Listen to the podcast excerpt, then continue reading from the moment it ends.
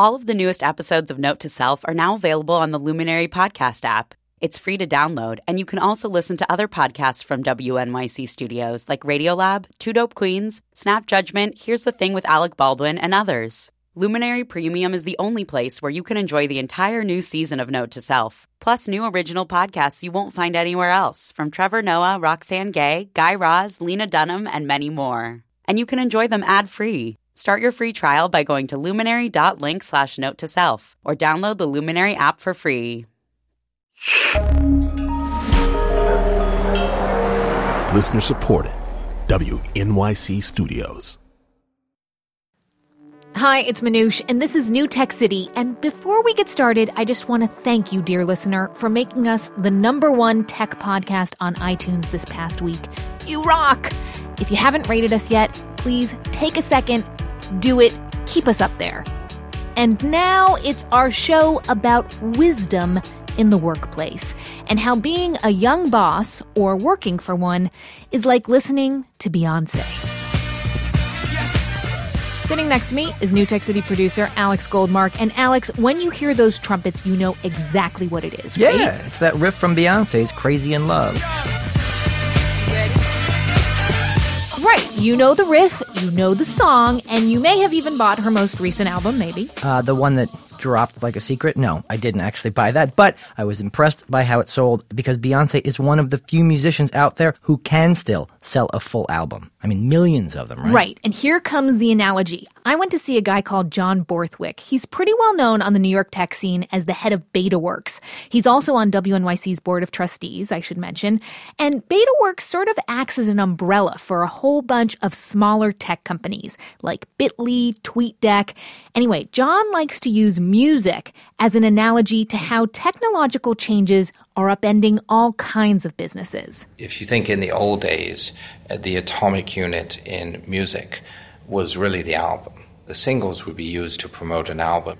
An album was a package that was essentially created for a distribution mechanism. But of course, the moment we changed how music gets distributed by putting it online, then the song becomes the atomic unit. We just buy songs. Or even you can disaggregate songs as people sort of remix songs, break them apart, and then turn them into other songs. Remixing songs means you have to break them down to their little bits. That Beyonce riff? Well, actually, it comes from the Chi-Lites, their song Are You in Love from 1970. And that little riff, those little bits of songs, are enough to trade in now, to be their own products. Put them together, they create new, bigger products. You can think of the riffs as individual, sort of as the atomic units. So I think in the same way, you're seeing businesses are going to get deconstructed into their atomic units. So a business can be smaller and still work now. You don't need 12 thought out songs and a marketing budget, just a riff. A good idea. So, like Bitly over there at BetaWorks, it's just one idea to make a web address shorter. Mm-hmm. Done. That's enough of an idea for a business now. That's enough of an idea. Basically, the barrier to entry is so small. I think that's why we're hearing about so many young founders, and it feels like everyone in New York has a freaking company. And you wanted to know what does that mean for the old idea of career paths? Mm-hmm. I mean, normally eh, there was this idea of gaining experience and wisdom built into paying your dues or climbing a ladder. so, in this episode, how to be a young boss or work for one with three and a half stories. And we have tips. Love tips. Let's start with some of the youngest, most successful bosses out there. Not a tech company per se, but tech enabled. Hi, I'm Emily Matson, and I'm the Emmy of Emi-Jay. And I'm Julianne Goldmark, the J of MEJ, and I am a co founder as well. We are 18. You thought it would be fun to find the youngest bosses that I could. So I called up my first cousin, once removed, something like that. She's like your third. For, yeah, Yeah. My dad's cousin's kid. Uh huh. Julianne and her business partner, Emily, aka they are Emi-Jay. Emmy J, as in Emi-Jay hair ties. They are like the scrunchies of this decade. Jennifer Aniston, Sarah Jessica Parker, they all tie their hair back with these things. They're in like 2,000 stores now, and it started with this pair of teenagers walking into boutiques pushing a new hairband four years ago. From the beginning when we started, we were 13, 14 years old, and I think it was a challenge to be taken seriously in a very adult dominated industry. Youth hurt them in those early sales visits, but adorable cuteness helped them in the marketing. Oprah loved the story of the two she tweens did. starting a business that gave to charity. And so they grew fast, up to, get this, 25 employees. God. but they don't take the title of boss. No, I think it's very collaborative. I mean, I wouldn't say we were necessarily bosses of like everything that goes on. We have an amazing team that includes our two mothers. Yeah, with their moms. Moms. They handle things like firings when it had to happen. Yeah, we Yeah, have like not- yeah, that we're definitely that's, That's not, not, our, our department. domain.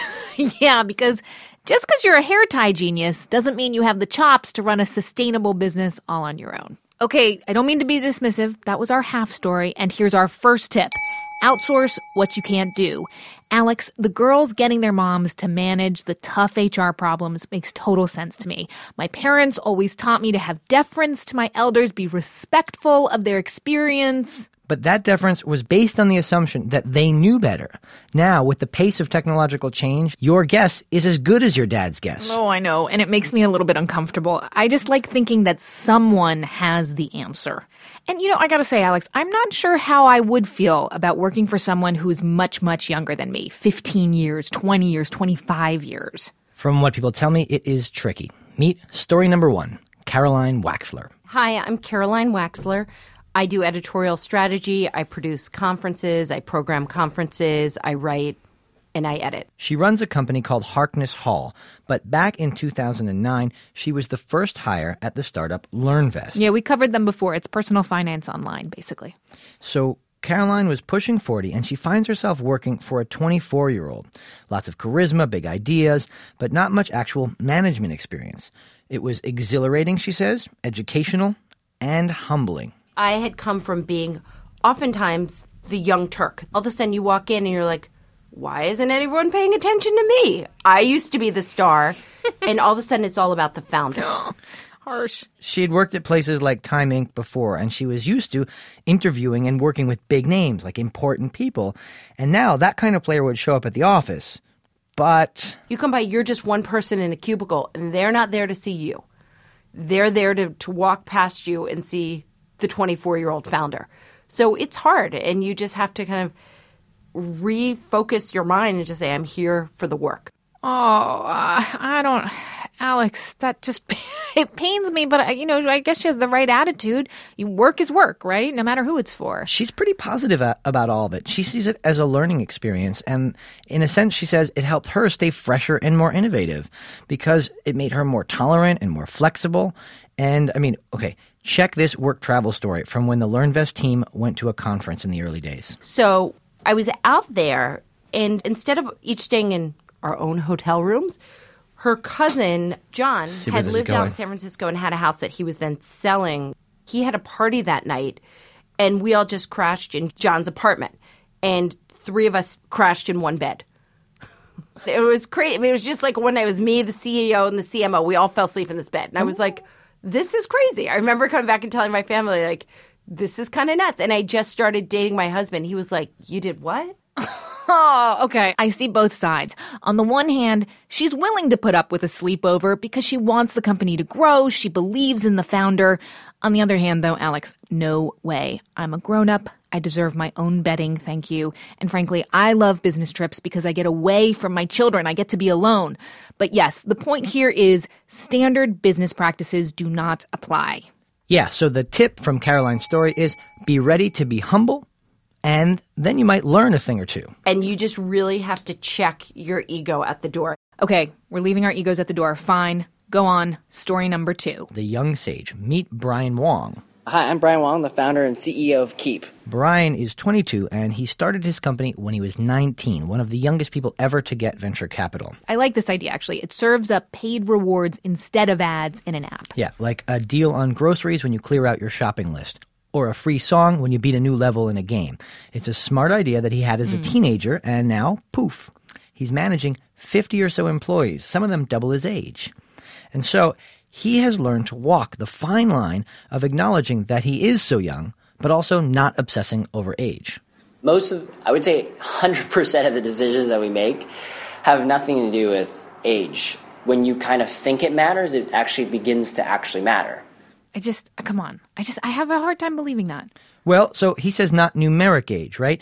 And he tries not to be the big boss man and toss out orders from on high as a way to compensate.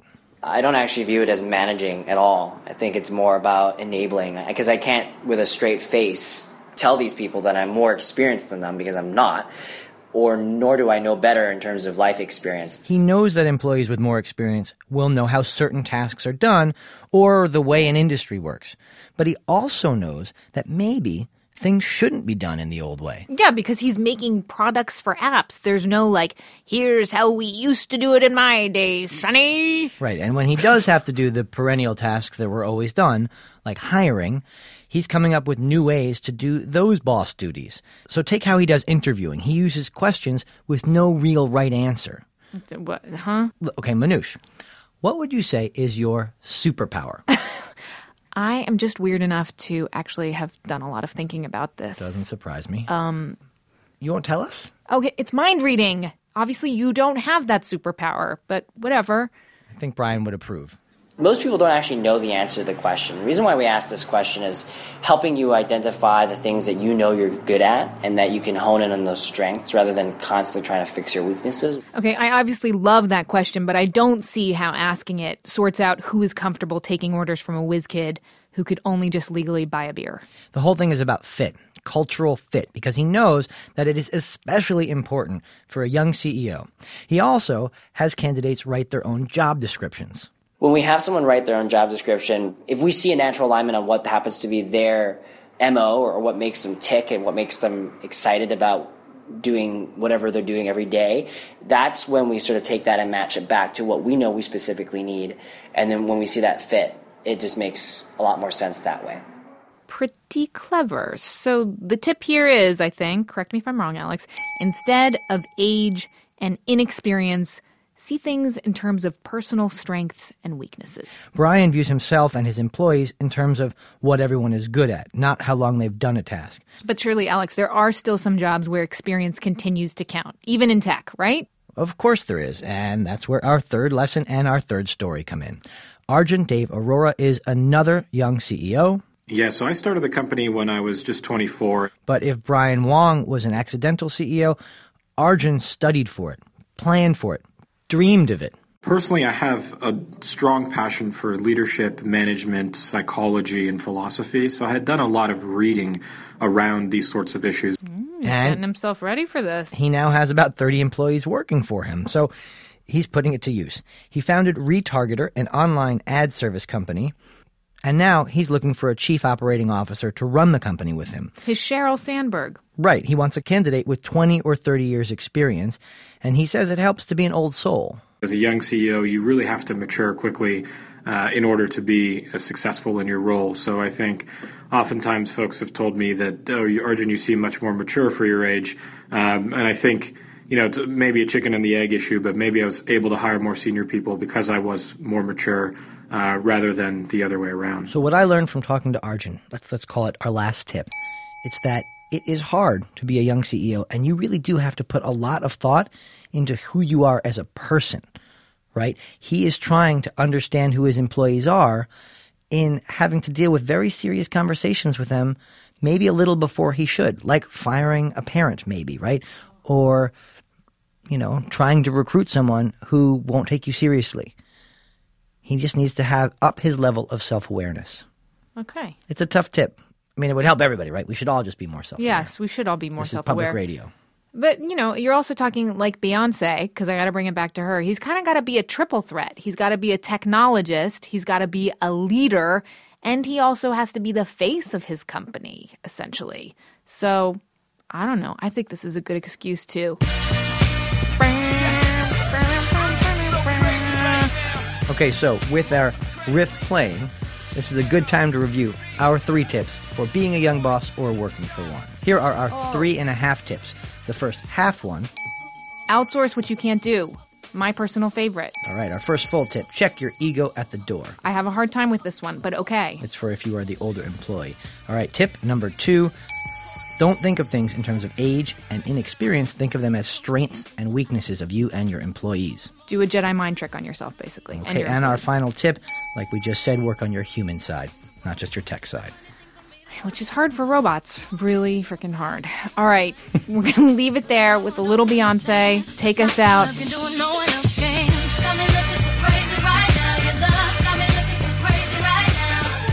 Thanks so much, Alex. Thanks, Manoush. Okay, New Tech City listeners, next Thursday, January 23rd, I'm hosting an event and I would love to have you join me online. The event is called Hit the Reset Button for 2014 How to Live a Purposeful Digital Life. Go to our website, newtechcity.org, for information on how to stream or watch the show on demand. It's digital detox, New Tech City style. Besos.